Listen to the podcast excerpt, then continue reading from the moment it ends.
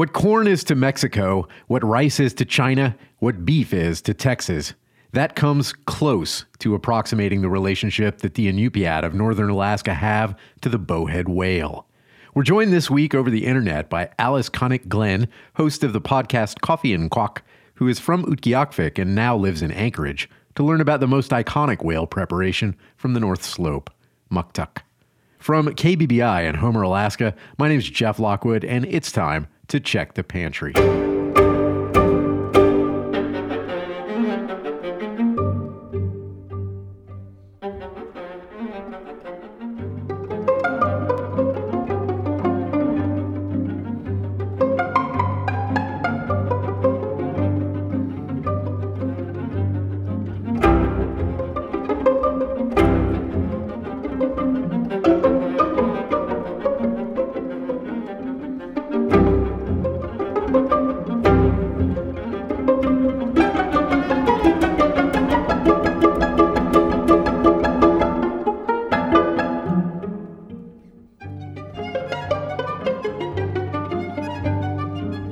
Depending on who you ask, four or five populations of bowhead whales in the Arctic Ocean, more or less distinct from each other. Before the advent of commercial whaling, beginning in the 1500s by Basque whalers and picked up by other Europeans and then by Americans, there were an estimated 50,000 bowheads throughout the Arctic. By the early 1920s, less than 3,000 remained.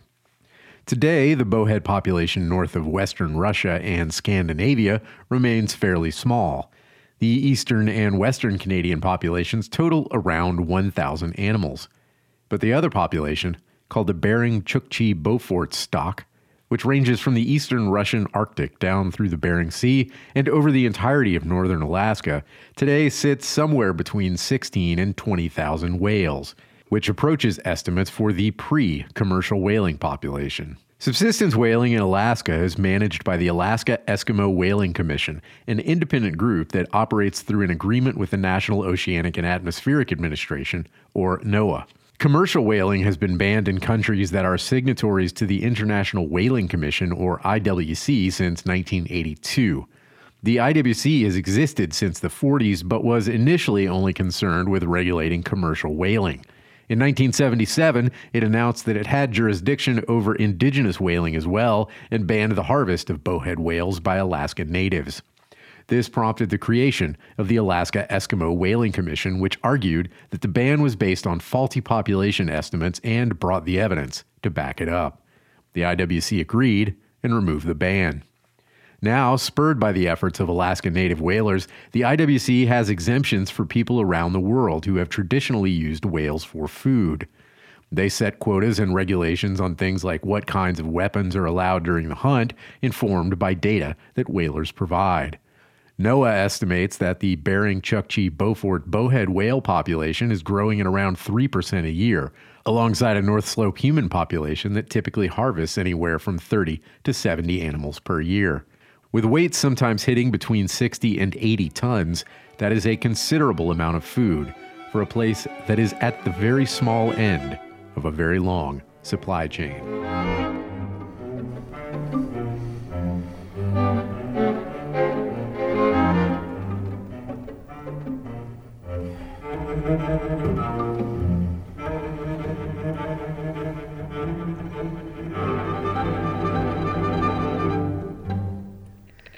So, so whaling season just started. What? Um. Well, first of all, before we get into that, just why don't you introduce yourself? Because uh, I think you'd be much better at introducing yourself than than I would be. Sure. Yes. Um, Uvanga Qannik. Uh, my name is Alice Qannik Glenn. Utqiagvik Miugurunga. I was born and raised in Utqiagvik, formerly Barrow. Um, it is the northernmost city in the United States. Um, Savaktunga Kuperluquarlumi or uh, Coffee and Quaq. I um, host and produce the Coffee and Quaq podcast, um, which is a podcast to celebrate and explore contemporary native life in urban and rural Alaska. And now I, he- I live here in Anchorage, uh, but I remain really close um, and maintain my relationships back home in Utqiagvik. Is most of your Yeah. family still there? No, actually, most of my family lives here now. Uh, the only one who's still in Barrow is my mom. Well, my mom and you know all of my um, extended family, but for Right. my immediate family, just my mom lives there now. Well, that makes sense because um, the the the initial impetus for me um, getting in touch with you and thinking about doing this show was was one of your uh, and I can't remember which one it was. It was one of your fairly recent shows um, of Coffee and Quaq that I was listening to on my way back from Anchorage, and you were talking about you were you had one of your guests was you guys were sitting around the table basically, and you you just kind of as a throwaway you said, "I'm sorry, you know, usually I have muktuk, but I just ran out, and my mom is supposed to be coming and bringing me some on the next visit," and I was immediately like, because I'm from Louisiana, and every time my mom would come visit, she would bring me like a sack of goodies Yes. from there. So uh, let's just start out with with the basic question. So what exactly is muktuk? I know it has something to do with whale fat, and that's about it. Right. So muktuk is um, comes from the bowhead whale. Um, so this is the kind of the the main food source in northern Alaska that um, our tribe has been hunting and whaling bowhead whale um, forever since before Rome for thousands of years. Um, and so, what muktuk is, is the part where the skin meets the fat on the whale. So if you if you see pictures, it's black and like a little bit white or pink. I like to call it millennial pink. and uh, it's normally just served frozen or raw. Okay. Um, but there are many ways and many preparations um, that everyone has their own way of eating it, their favorite way of eating it. My favorite way and the way that I eat it is uh, definitely f- mostly frozen. I don't like it when it's kind of, you know, flimsy or kind of um, melted. I like it frozen so it has a little bit of crunch in it. Um, and with soy sauce and vinegar. Oh, interesting. Yeah, so you just like dip it in kind of like sushi. So so when it comes off the whale, like how thick is the is the layer of, of fat? Yeah. So, um, you know, it has to be really thick to live in the Arctic. The Arctic is very cold, as we all know. So, um, I would say it's at least a good 12 inches, a good foot Oh wow. thick. Um, but it also depends on the whale, right? So, Right. there's special words in uh, Inupiaq language about how fat the whale is. Usually, like the small, like butterball, they call them butterball whales, are called ingutuk, ingutuk Okay. whales, and those are the ones that are like fat and young. So it's soft. You know, it's just like butter. Right. You you- bite through those uh, those whales like butter. And then and then the older ones, the fat might be actually a little firmer. yes. Okay. Um, still good though. I mean, it's still delicious and nutritious and everything. It's just it's got a little bit different texture. Yeah, well, in general, like marine mammal fat is is it's really not very saturated, right? So it's pretty liquid at like room temperature. It's soft. Like seal oil is totally liquid at room temperature, right? Yes, definitely. But this fat is, um, it can be rendered down to be, you know, kind of like seal oil, but it's not as liquidy Okay. as seal oil for sure. It's got some, you know, it's got some substance. Right. So it'd be more like say like chicken fat and duck fat. A lot of poultry fats will be kind of they're soft. They're not like totally liquid, but they're soft. They're not like pork fat or you know like something like beef fat that's really saturated. That's hard. You know, even at room temperature, it's pretty Right. it's pretty firm. So when this Yes. when this comes out, it's it's you know you would if you were to compare it to something like pork fat, like the raw fat would be like looser, softer feeling than that. Ah. Um, I don't know. That's a that's a weird question. I I had never I've never Well- really seen like raw. Well, reason- okay, so like bacon. Okay, so I'm thinking like bacon, Yeah. right? So the fat, like the fatty part of the bacon. Yep. It's weird because we don't cook it, right? So I, I have to like Right. totally change my thought process Well, about like bacon. I know, and this sounds really weird too, but I actually we have there's kind of a running theme on the show of like the texture of different fats and how that plays into how we cook with them. Oh, So okay. that's sort of where I'm. I these, see. These questions aren't totally bizarre, but they they probably would be if you if you Haven't really thought about it. didn't yeah. think about fat texture a lot like I kind of weirdly do. So then so the skin is the skin is also attached in in muktuk, right? Yes, and the skin is really thick too, right? So, um, and we don't eat like the outside layer of the skin, um, you know, because it's it could be it's just like cleaner if you eat further in, right? So it's where the uh, the black part is the skin um, meets the blubber, Okay. and that's what maktak is. And is that you know, because I've I've attempted to eat like pig skin and it's extremely chewy and sort of difficult to get through. Is is the is whale skin similar? Is it is it a real chewing workout? Um, some are, I would say. Yeah. And I think that if it's not as fresh when it's been in the freezer for a long time, it's a little bit chewier. But I would say the blubber is actually chewier than the black part, the skin. Really? Yes. Huh. It, the skin is more of like a, I guess like, hmm. The, like the only thing that's popping up in my mind right now is baleen, but like you can't eat baleen. I mean, you don't eat baleen, but Right. like it's yeah, it's not very chewy. The chewy part is mostly the blubber. Okay. Is uh, the muktuk, is that come from the entire animal or is it only specific parts of the fat? Like, is it just the back or is it just the belly? Um, or does it come from everywhere? No, it comes from everywhere. Um, and also, there's a special part of the whale, uh, the flipper, and um, that one is the chewiest. So much so that they give like teething babies. The aki, it's called akikak in Inupiaq, and it's uh, it's the chewiest muktuk part of the whole whale. Um, and it's you can tell that it's akikak because it's got black and then blubber and then black on the end. So normally muktuk is just kind of like the the skin and the blubber, right, on, Right. on one piece. Um, but this one, it's like a, it's got it's kind of striped, so it's black, pinkish white, and then black again. Yeah, babies love it. Babies love to chew on this, you know, cold. Can you can imagine, right? Because like if you're teething, like your your gums are probably all um, messed up and sore, and uh, so so to have like a cold, chewy, blubbery thing to suck on and gnaw on helps out. I could, I could see, I could see how that would be appealing. Um, okay, so after, uh, so then it's it's it comes from from the whole from the whole animal. Does the does the tail is there is there also muktuk on the tail or is that just a different thing altogether? Um, so there is some um, at the so it's not like the flipper part. It's they cut the tail off um, when they bring the whale up Okay, um, for some reason. I think to get the rope easier around the end of the tail, they cut the the back tail off. But yeah, I- I mean the muktuk goes all the way back there too as well. so basically everywhere that's not flipper on the whale and that's not like you know, well, is, uh, presumably it's on the head as well. Then, so it's Yeah. everywhere. It's everywhere. Okay. All right. So we've got the whale landed and we've taken, when you're taking off the, the blubber, does it come off in sheet? Is that how it works? Yeah. So uh, uh, the whale that's been landed and brought up to be um, cut up and portioned out and um, served to the community. So what they do is they have they start from the top and they make an incision on the top and then they get a hook um, and then they hook around the uh, blubber and the skin and they pull. Um, and so as someone is walking away, you know, holding this hook, people are cutting as it kind of like peels off. Right.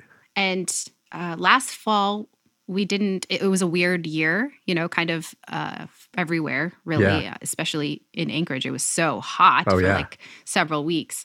Um, and last fall, unfortunately, and in the first time ever in my memory, we didn't catch any whales. Um, I think they didn't even see any. Like they were just not coming through our town. Um, other villages, coastal villages, they were seeing whales and they caught a few, but they were just not coming towards Barrow at all. Um, and I think that if they had gone further and further out, they might have seen them. But it, it can get kind of dangerous in fall because we have fall storms. Right. So we can't go too far out on those boats. I mean, you can, but uh, it's It dangerous. gets, yeah, it gets sketchy. So we were really worried. Uh, I was really worried personally that it would be like that again this spring. Like, what? This is weird. It's not, you know, the whales aren't here. Why? But uh, just as of, I think the 1st of May, and they, they caught like three whales in in one day. Oh, Um, yeah, and so we were so you know so excited that uh, oh it, it was actually the thirtieth, the thirtieth of April. They caught they caught whales, and they I think we're up to ten so far oh, wow. um, since May ten. What's Wow. today? The thirteenth. Today, yeah, the 13th. Yeah. So I, I am finding so much comfort in that, just knowing like last fall was such a weird season. And then, you know, COVID hitting, I'm like, oh my gosh, like this is Right. you know the world is upside down really uh, but to i find some comfort in knowing that at least our spring whaling season has been good and successful so far and normal you know it, it kind of gets my mind out of the news and um, just to be you know the, the whole town like lights up you know when uh, it's all buzzing so what they do is they whaling crew will prepare the whole like every part of the whale will be prepared um, at the the whaling captain's house. And then anyone in the whole community can come and pick up a little baggie of every part of the whale um, with like a little bread roll and some fruit. Yeah it's just been I, I can't remember why i was getting so far into it but it's been so comforting knowing that we're having a, a really good and normal spring whaling season Well, yeah. I mean, I would imagine, especially now, you know, where where you know the supply chains are still holding up for now, but who knows? 10, Right. 10 whales for what? Because what's the population of Barrow? It's what five thousand ish, yes about 5000 and so that ten whales feeds a lot of people. I would imagine. Totally. And it's not just immediately like a, an immediate meal. It's also we have we serve the the whaling crews serve these throughout the year. Um, so for summertime, we have something called Nalukatak, which is like a celebration. Um, they I think they call it the Messenger Feast, is like the English translation or whatever. But it's where they it's kind of like, I don't know if you've seen the videos or anything, but like there's a a blanket toss, so Right. it looks like a trampoline, like a sealskin trampoline. Yeah, yeah. Um, and so, what all of the successful whaling crews will save a part of the whale to be served eh, just for Nalukatak. Um, and so that will be everyone gathers together outside, um, and the whaling crew serves the food. And then also during the holidays. So for uh, Thanksgiving and Christmas, all of the whaling crews provide a portion of the whale to be served at the churches for celebration. And, you know, just also everybody to have eat to eat throughout the year. Um, in the we kind of store most of the catch in an ice cellar, which is it's basically just like a hole like 20 25 feet down into the permafrost it's, it's like a, a freezer you know god's freezer natural freezer um, and so we'll store a bunch of food down there for to bust out throughout the year So when you're when you're preparing it, like, or when you're preserving it, it's not typically salted. It's just you're just freezing it. Is nope yeah it's just going into the frozen ground okay. yeah So I have a question about the whaling crews. Are they is that are there certain families that do most of the whaling or does every family sort of contribute somebody to go do it or how how do the crews assemble them assemble themselves? It's normally by family, where, you know, kind of like your extended family and your immediate family is kind of, they all kind of belong to one crew. But it doesn't have to be, you know, it's, it can be just like, I think that the, one of the youngest whaling crews, um, I think are just like a bunch of friends. Um, well, obviously they're probably distantly related or like they're cousins or something, but like um, it doesn't have to be exactly by family. And then a couple of my um, you know first cousins are on different crews than my own. It just depends on you know if you're willing to put in the work, who's willing to put in the work, because um, it's not even though we only whale in the spring and the fall, it's a year long preparation process. Right. You know what I mean? Because you need to prepare the boats, you need to have hunters to get the um, sinew for sewing um, the boats, which it comes from the tendons of a caribou. Um, you need to have seal skin uh, for the boats to be built, so they need to be um, caught, cleaned, stretched, bleached. Um, you know, there's just a whole process. So th- so they're Um, actually most of the whaling still takes place in skin boats. So in spring, yes, Okay. uh, definitely, because those boats are easier. They're durable. Um, so when you're the the ice, so uh, Barrow is a coastal town, but the ice um, comes in in the wintertime um, to freeze over, you know, the whole ocean. But um, in spring, the ice hasn't left yet. It leaves in the summertime, like well, it stays usually well into June. Um, so the ice is, you know, still in the packed ice right. and hasn't melted yet. And some of it doesn't melt at all, right? Uh, but that's not usually the shore fast ice. Anyway, so you have to bring your boat out onto the ice to go to the open leads of water where the whales are passing through.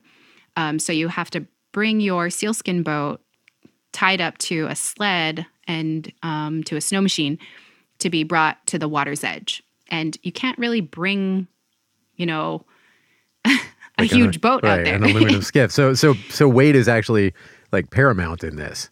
Yeah, and the ice is really, you know, the ice is moving, right? So it's Right. got there's like mountains of ice, you know, there's walls of ice, and all of that has to be broken down so that the snow mach- snow machines can safely get to the water's edge. And the most durable, um, and it just makes the most sense, you know, to bring uh, the boat that we've kind of perfected over, you know, so many years. Right. And it's also they bleach it out in the sun so that the whales can't see, you know, if they're looking up towards the light. They don't see a dark Um, spot. Right, exactly. Um, but also, so yeah, so in the springtime we use the we call them umers, the sealskin boats. But um, in the fall they use aluminum skiffs because the ice It's is gone. Um, okay. is gone. Yeah. That makes sense. So is there is there also is there also consideration of the noise of the the engines as well, or do whales Yes. whales are I'm- smart critters? So I would assume that they're Yeah. somewhat difficult to hunt. Yes. Um, I know that there's there is a lot surrounding noise too. And I think that carrying an aluminum boat out on the ice, you know, at the end of a snow machine is probably really I was like right? Um, uh, and and there's something else that I wanted to say too. So uh, in Inupiaq culture, that the whales um, choose the uh, the the most prepared, uh, humble um, whaling captain to give itself to us. Like it kind of just gives itself, really. You know, it's not so much uh, like a hunt hunt, really. But I mean, obviously it is uh, uh, to some end. But also we we have this idea that it's a gift. You know, it's giving itself to us so that we can survive another year. Right. Um, and so like there's just a really strong spiritual like connection with that too.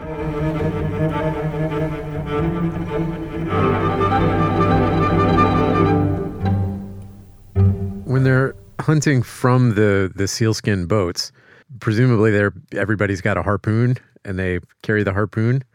No, Oh. actually. So it's like there's this uh, a whaling crew. You kind of have to work your way up. Like you can't just create a crew, join, and like go out and I'm you the know, just- harpooner now. Yeah, no, it takes a long time to get to, you know, being the striker. They call him the striker. Mm-hmm. Um, so, I mean, you've got to start by just like going out, cleaning up after people on the ice, like making people coffee, you know. you have You're to the start greenhorn. from there. yeah.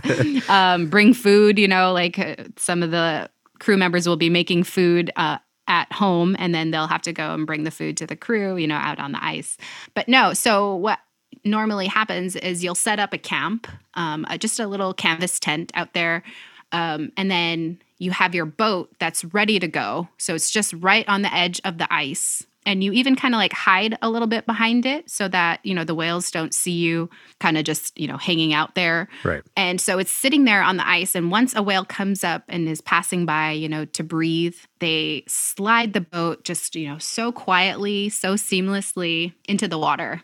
And we have one striker and then one person that also, I think, holds the um, the gun. So there's a, a harpoon that has a tiny bomb attached to the end of it. Okay. Um, and then if that if that doesn't get the whale quick, uh, so the the idea is to you know to be as humane as possible, right? We don't Right. want a wounded whale. That's super dangerous because you know you're in the water in a sealskin boat. And, like this whale is several ton animal.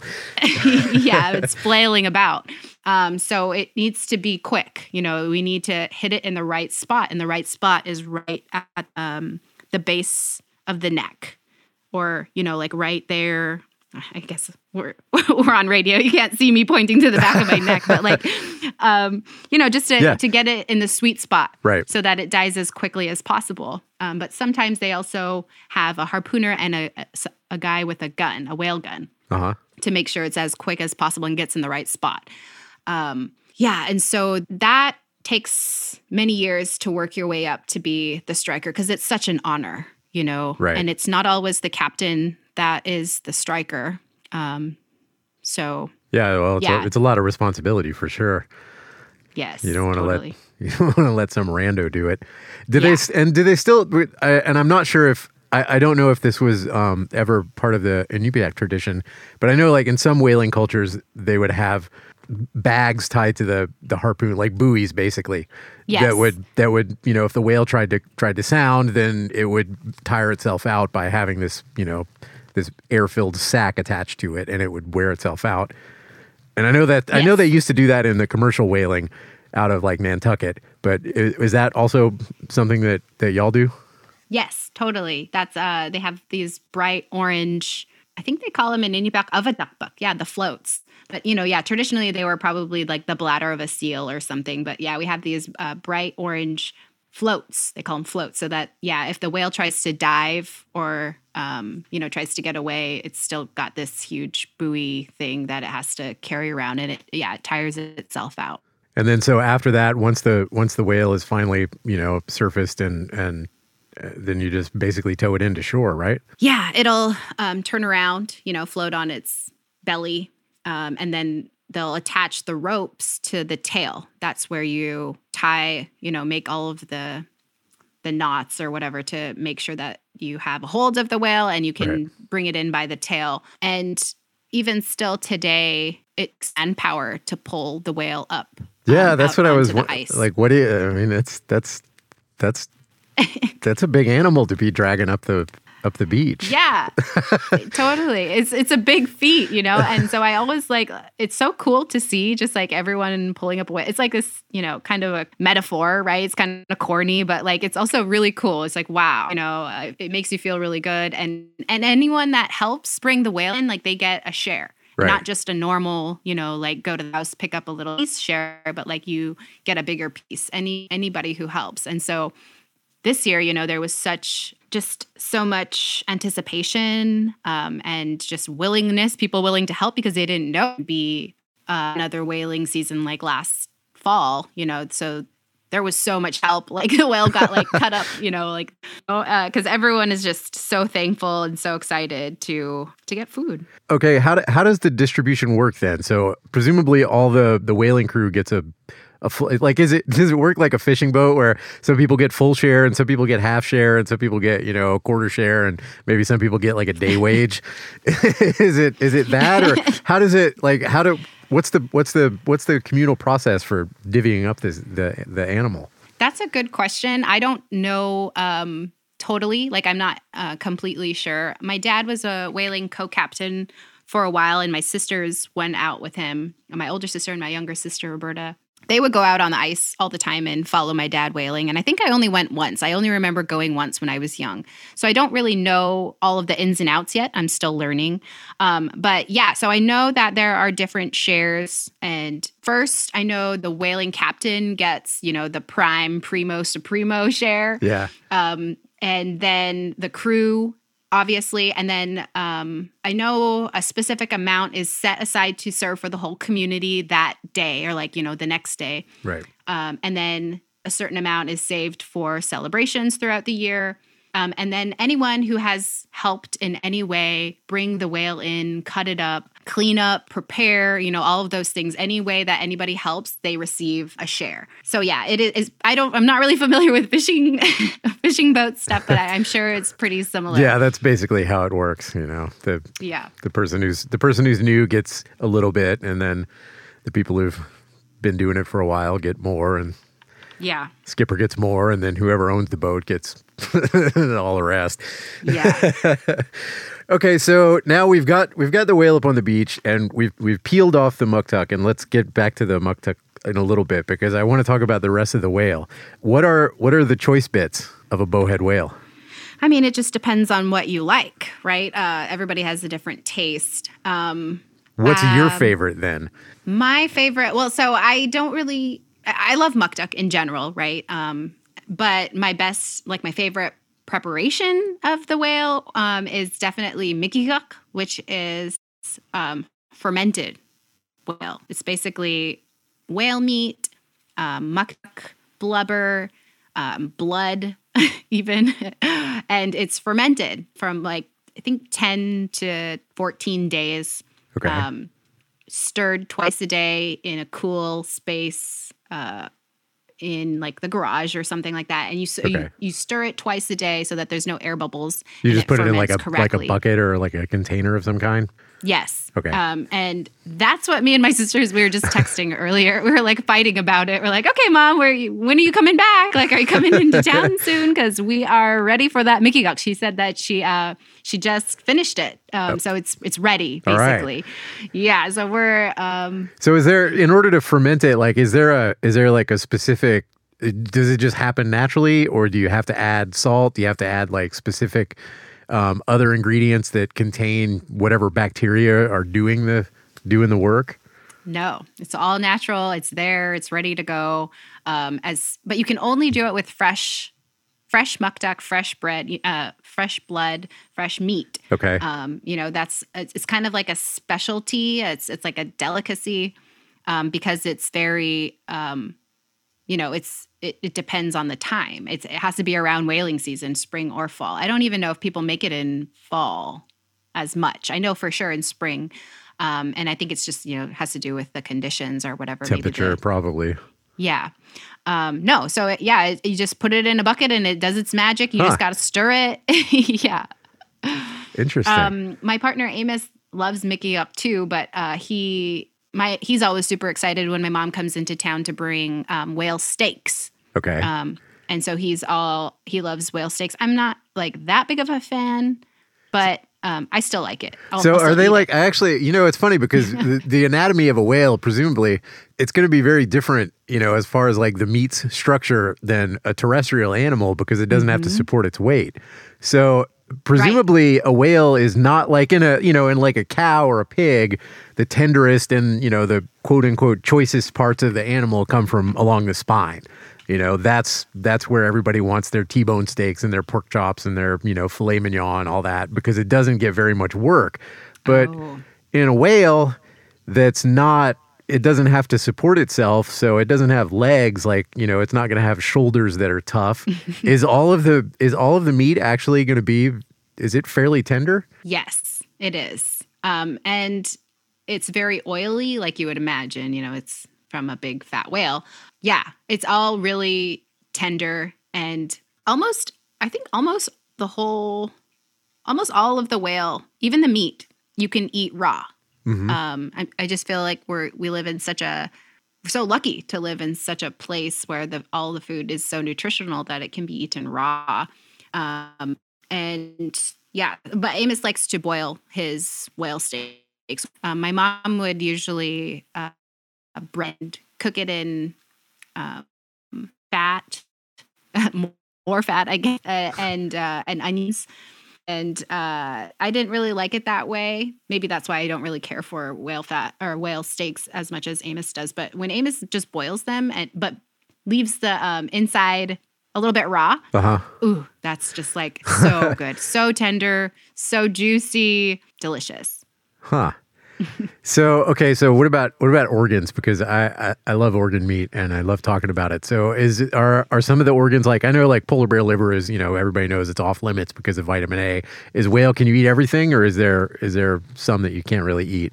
Hmm, that's a good question. I think um, so. When when the whaling crews are serving the the catch, and ev- you get a piece of you know a small piece of the whole part of the whale. I'm trying to think of like what those parts are. Right. Um, Livers, kidneys.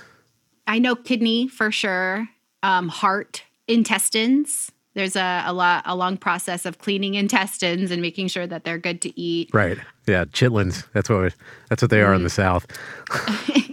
Yeah, that it's really good. Um, I'm trying to remember like what this bumpy meat. Like there's a this bumpy meat that I really like, and I I've never known what it is in like like the real name, like in English and stuff. Every time uh, a whale is caught, you can go and get a little you know baggie of all these pieces. And I just my favorite part of that little baggie is the bumpy meat, and I don't know what that meat. is. I think it What- might be kidney. What does it look like? Like what color is it? It's um, it's all about the same color, like a, a reddish brown. Okay. Um, besides the muktuk, right? Right. Um, and it's got like the the texture is bumpy. It's got like little, almost like little, I, I would say like pearls of like kind of rubbery.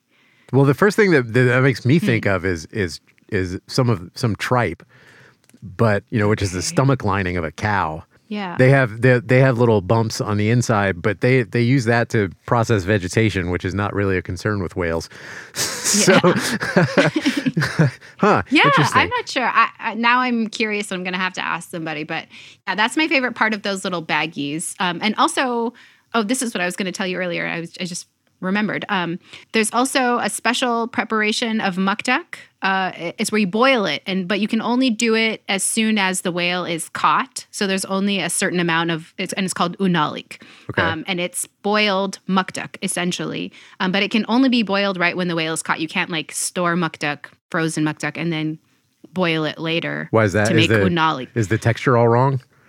If you if you freeze it, I don't know. Like I, I I've never understood why that is. Um, and I know that my sister told me that like Yupiks will sometimes, um, you know, who don't traditionally catch whales, um, they they will actually boil it and make unalik. Um, but it's you know, I guess it's just like since we have it. We know we're not supposed to do it like that because it doesn't taste the same. It doesn't look the same. It doesn't come Uh-huh. out right. It doesn't come out as good as it would if it's fresh.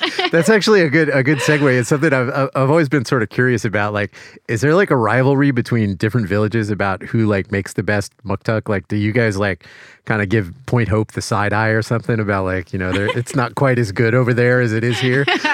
Oh, I love that. That's great.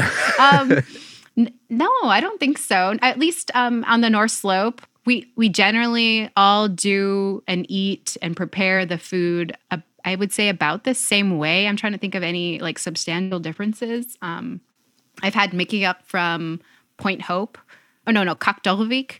Oh, and that was just amazing. Um, it tastes the same, you know, it's as good as it does in Barrow. Um, but it, this is the thing: is like between whaling crews, that's where it's like, oh yeah, because like everyone is um, sharing their catch right at Nalukatak in the summertime, Uh-huh. um, and so there'll be a couple of crews serving together.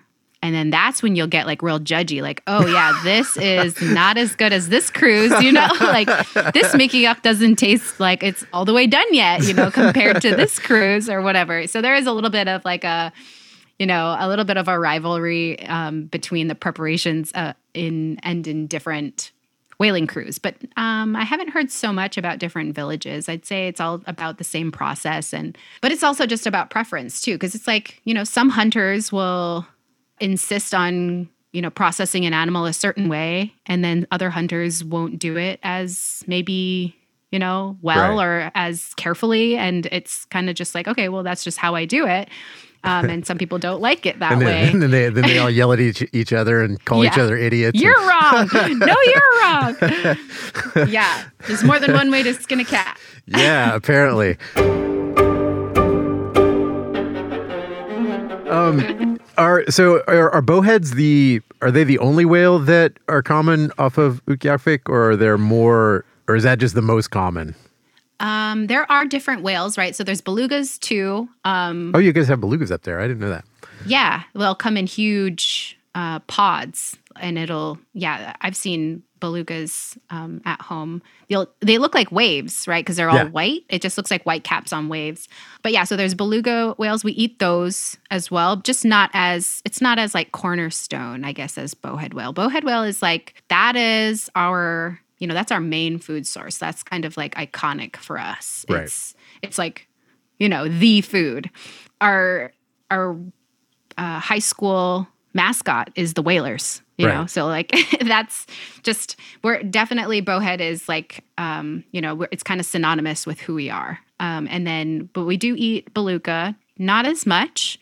Um, and there's not really I don't know if there's a season for beluga or what. I, I'm pretty sure like they only come uh, obviously in the summertime. Right. Um, yeah, and then I know that there are other whales, but we don't eat them. Um, humpback whales. Yeah, there's some humpback whales. Um, they're a little bit further south, like if you go for farther away. right. um, Yeah, I've seen a lot of them in the Gulf of Alaska. but. Yeah, Uh, I think that the oh, and sometimes we get killer whales.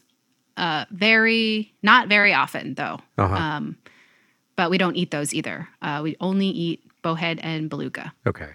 whales. So it's pretty. So basically, at any given point in Utqiagvik, people are going to have a few ziplocs of muktuk kicking around. muktuk. Yes. And is there? Do they? Does every? Do they then have to reserve some for every time they go to like Anchorage or every time they go to wherever else they go where they have family to bring? Yes. yes. So you're always like um the, the good thing about it is that it's it's pretty regular, right? So spring and fall we go whaling, so we have, you know, and we try to have an abundance. Um, but and then so what you'll do is like, okay, you know, probably just like down south too, like, oh, I gotta clean out my freezer and make sure that I have room for the fresh muktuk. So like you'll give away your salmon or whatever. You'll give away your whatever whatever you have in your freezer to make room for more salmon. That's kind of like what the muktuk thing is too. Right. Um, yeah, at any given moment, like in any Inupiaq household, I can almost guarantee like there will be muktuk there in the freezer. And if and if there's not, it's because you live in Anchorage and your mom hasn't been to visit recently. yeah, I am uh, on a deficit for sure. Like, I haven't had any muktuk, you know, since forever. So I'm so anxious for my mom to come back into town to bring some fresh muktuk. And I, and for my podcast, you know, I I do usually record at home in my apartment on my kitchen table, usually with duck cut up for us to kind of just pick at. Um, you know, just kind of like a thank you. Right. Uh, and it feels more natural to speak with someone around food than it does, you know, with just like a microphone in their face. So, yeah, so it's a big part of what I do too. And uh, I think you heard an episode where I, I was offering muktuk, but I didn't have any. Um, and it felt so wrong, you know? I know you, you seemed very upset when it happened. yeah. yes. Well, and, you know, I mean, it is, and that's the name of your your your podcast is Coffee and Quaq. Am I saying that right? Yes, quaq. Um, and quaq is uh, frozen or raw meat or fish. Um, and so there is a part of the whale, and it's not muktuk, but it's uh, the meat, and we call it agviq quaq or bowhead whale uh, quaq, which is just frozen meat just for eating. And then you you just slice it really thin and I like little tiny cubes because Okay. it keep, maintains the crunch, you know, of the frozen Okay. meat, um, and uh, usually with salt and sometimes pepper or you know what, whatever. Yeah, usually salt. And then you know what's really cool is that there is a Korean restaurant in Barrow, um, and it's called Sam and Lee's, and everyone eats now eats their muktuk with kimchi. huh. Yeah, it's Really? like the best thing. Yeah, it's like because you know there's like a spicy vinegary kick to the Yeah. kimchi, and it's like just the perfect complement to you know like a frozen muktuk, like oily, um, you know, kind of mild. It's like it's got like a mild fatty taste, so it's just like you know, eating it with kimchi is just awesome. That's actually kind of an interesting sort of seg because I am I'm curious like are there cooks who are taking a very traditional food that has, you know, some very traditional ways of being prepared and doing like things that are more like out of the western or the European or like Korean, you know, Eastern Asian traditions with it. Like since Yeah. that's around, like is that a thing at all? Totally. Yes. Everyone, like, there's, I don't know if you've ever heard of like Eskimo salad. That's a thing where it's muktuk with, you know, root vegetables and seal oil and other, I mean, it's more of a, I, I haven't really eaten a lot of it um, growing up, but I know that it's there. Um, obviously, the muktuk and kimchi, which is really cool. Um, and pickled, pickled muktuk, which is actually, yeah, I'm sorry. No, no, no. That, I'm glad you said that because actually, not long before I was talking to you, I, I saw a bulletin from, I think it was uh, Arctic Slope Regional Corporation or somebody that had put out a paper on how to cook a bunch of different traditional foods, and pickled muktuk was one of the things that they were talking about. So I'm glad that you mentioned it. Yes, and I was so glad I did an interview. Um, excuse me, I did an interview with for another project, not Coffee and Quaq, but kind of uh, a grant that I received to interview folks in Barrow um, in January. Was it the end of January, right when the sun came back? So I went up with a journalist and we did a couple of um, podcast interviews and and then we came back and interviewed one person who is from Barrow but was living in Anchorage and she brought she's part of a whaling crew Uyagok whaling crew and she brought me pickled muktuk and I was just like yes, this is amazing. My mom, she makes really, really good pickled, and it's you know, it's one of those things. It's like you have your own special pickling recipe. Right. Um, and my mom, you know, she has different approaches and I, I love my mom's obviously and it's you know a little bit spicy um, it's got like orange peels in there too. So it's got like a w- interest, yeah, like a citrusy kick. Is she just uh, like is the process just is, is she is she boiling the muktuk for a while or is it just covered like is it raw when when she covers it with a vinegar or how does how does she do it? Yeah, so that's um it's kind of misleading because it's not actually pickled muktuk, it's pickled unalik, which is the boiled muktuk. Okay. Um so it isn't, yeah, it's boiled first. Um, and then so when a whale is first caught and you've got like a bunch of unalik at home, you um, you cut it all up and you know put it into jars for pickling. Um, I'm not sure what her recipe is, but if if I did, I probably wouldn't share it on the radio because it's, it's, super secret. Okay? Get, yeah, she'd get mad at you.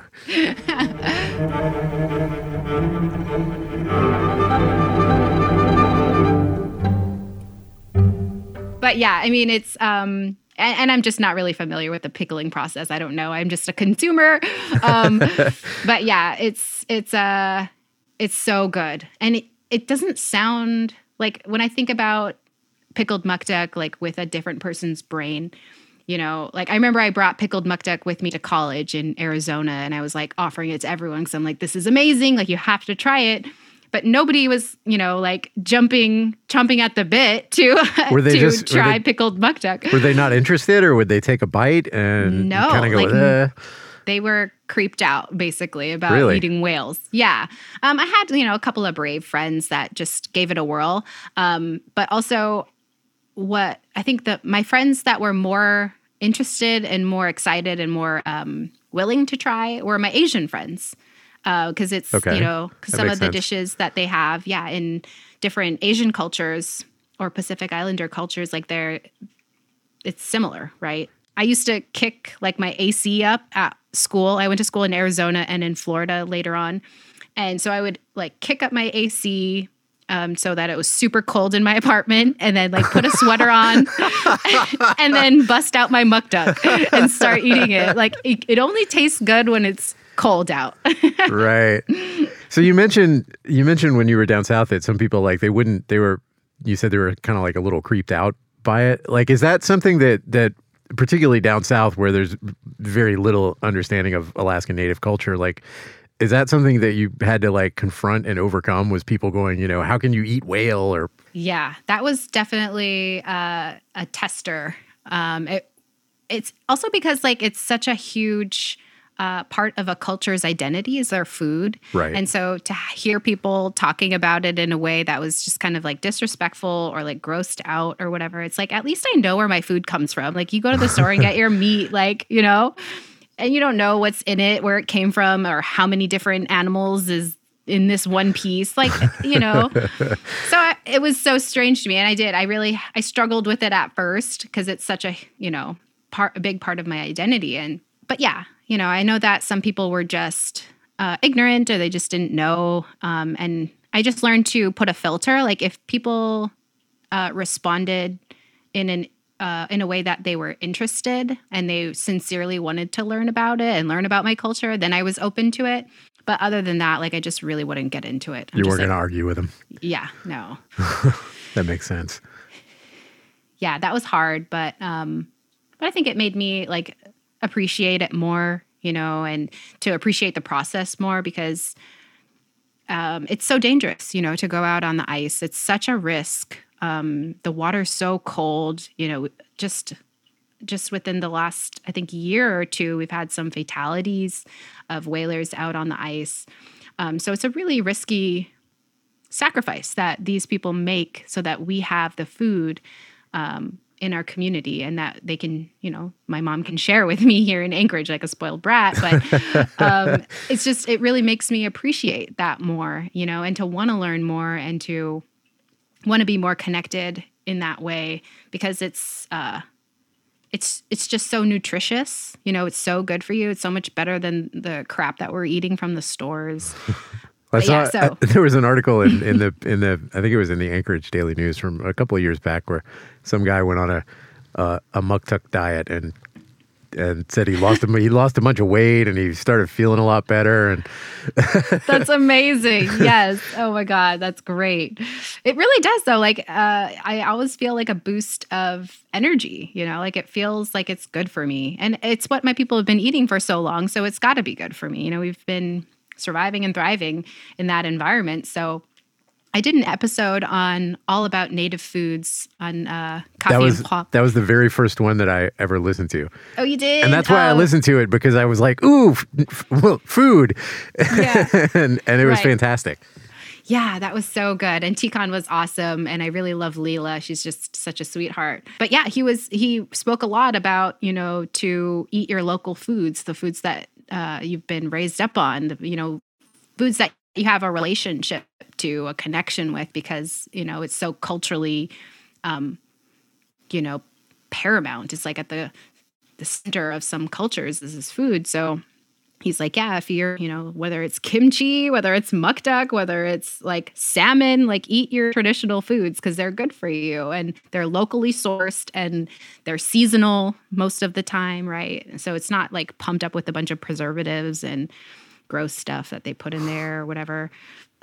right But yeah, it's so cool. Like I, uh, I really enjoyed listening to TCon. Um, and we're working on, uh, so I'm also um, involved with Alaska Native Media Group, uh, which is a nonprofit to support Alaska Native media and journalists and anybody, you know, social media, blah, blah, blah. We're working on a media campaign, social media campaign about gardening and gathering, um, which is, you know, uh, not something that we normally do on the North Slope right with all that permafrost around. Well, isn't, Um, isn't there isn't there like a tiny little sort of working farm now in, in Bethel or Kotzebue? I feel yeah. like so I that's what I, I haven't heard. Um, I know that there's uh, I think a community garden in maybe Kotzebue, maybe uh, one in Unalakleet, and then I know that there was um, Rainey. She was doing one in uh, Pass, Okay. AKP. Um, I think she was growing potatoes and like other root vegetables, but yeah, I mean, I'm still learning about it, but we're, we're what we're doing is we're trying to bring those stories to light. Like that's so interesting, you know, Yeah. just to just to exist, uh, you know, in Alaska and on the North Slope or wherever. It's it's got to be a unique process um, to maintain maintain the plants and maintain the crops or herbs or whatever. And so um, we're I think amid all the food shortages for from COVID and like you know this kind of um, paranoia of like buying everything at the store and whatever. So there's food shortages, right? And so um, kind of wanted to just find and share these stories of reconnection with food and gardening and uh, empowering Alaska Native people to grow their own stuff if they need to or if they can. right. So we're pretty excited about that. Are there any are there any greenhouses or high tunnels in in Barrow these days? I, I don't think so. I know that a big like uh popular thing though is the AeroGardens. You know those little. I know my mom got hers from like Bed Bath and Beyond or something. It's like a little herb AeroGarden. Oh, they, and they have a little grow light on top of them. yeah, yeah, one yeah, of yeah. those. Okay, My yeah, I have seen those. Yeah, so you get like the little pods or whatever you can grow them. But yeah, that's a. I know that several people in Barrow have those. I don't know if they have you know these bigger pieces yet, but that would be that would be really cool, you know, and nutritious and healthy and. Um, and I'm just getting into it, right? So I grew up on the North Slope, so I don't really know anything about gardening. But um, living here in Anchorage, you know, we have a pretty good growing season, especially now that the it's gotten so much warmer within the last few years. So Yeah, I'm kind of figuring it out too. So it's it's kind of fun. I got myself a tiny little greenhouse um, to sit on my patio. I live in a tiny apartment in West Anchorage in a fourplex, so like I don't have outdoor space. So Right. I, I but I have like a tiny patio. So I have like uh, got a little uh, greenhouse from Freddy's, trying to grow some stuff. Excellent. Gardening, yeah. Once you start, you kind of can't stop. Yeah. Well, what we're trying to do is like I feel like gardening is so Martha Stewart. You know, it's like it's kind of embarrassing. It's not something you like tell people really. Well, it's in, like in Homer, it's like everybody does it. So Really? yeah, Yeah, it's kind of it's kind of a thing. Like that's what you talk about, you know, when you when you well, that's what you used to talk about when you used to run into people. but yeah, you know, it's like so uh I don't know, it doesn't seem cool, right? So we're trying to figure out how to make that kind of stuff cool and uh empowering and inspiring. Well, you know, you could figure out if, if you can figure out a way to grow the cabbage in Barrow to make the kimchi. that would be amazing. There oh you my go. gosh. Yes. Oh. Mind blown. and Cabbage and cabbage is pretty easy to grow. Really? Yeah, Okay. Yeah, of all the of all the vegetables, it's it's one of the simplest, and it grows pretty well in northern climates because it's a cool weather crop. So Interesting. Yeah, I would totally be down. I think um, my dad has a house in Fairbanks, um, and I think that he grew cabbage um, in his little like greenhouse back there in Fairbanks. And then, yeah, and he also attempted to make his own kimchi. yeah, Um, and I think that it turned out. I can't have um, too much kimchi or too much fresh kimchi because of the ginger. I have like I think a mild allergy to ginger. Okay. But um, I know that I can eat the kimchi in Barrow though, like from the Korean restaurant. Yeah. Um, I don't get sick off of that, but like you can leave the ginger out. There's Yeah, there's a lot of different ways of making it. Um, but yeah, I, and he loves like, and that that was born. His love of kimchi was born in Barrow from the Korean restaurant there, and so now he's making his own kimchi Well, I've to have with his native food. I've got like I've got like 30 chili peppers in my greenhouse right now, pepper plants right now. So so if I if I dry some some chili pe- and some of them are actually one a Korean variety that are used to make kimchi. So if uh if I get it if I get a harvest actually, which is you never know, um, Yeah. I'll send you some dried some dried uh Yes. some dried chilies and then you can grow some cabbage up in up in Barrow and have have muktuk and all Alaskan kimchi. Oh my gosh. That's like the dream. Holy cow. Well, thank you. Thank you so much for talking to me about muktuk because uh, I can tell that you like it and it makes me want to like it too.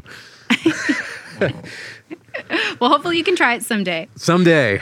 Cheers. Someday. All right. Thank you so much, Alice. I will talk to you you. in the future. Take care. All right. Bye. All right, bye.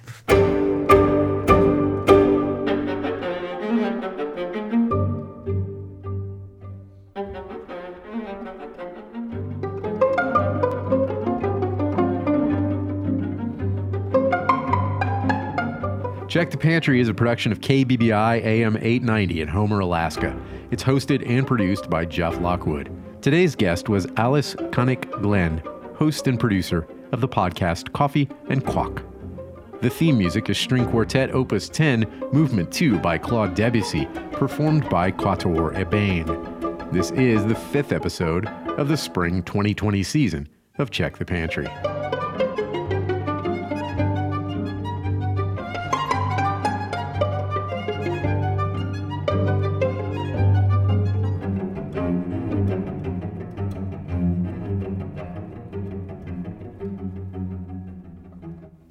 Your financial donation as a listener makes this and other KBBI programs possible.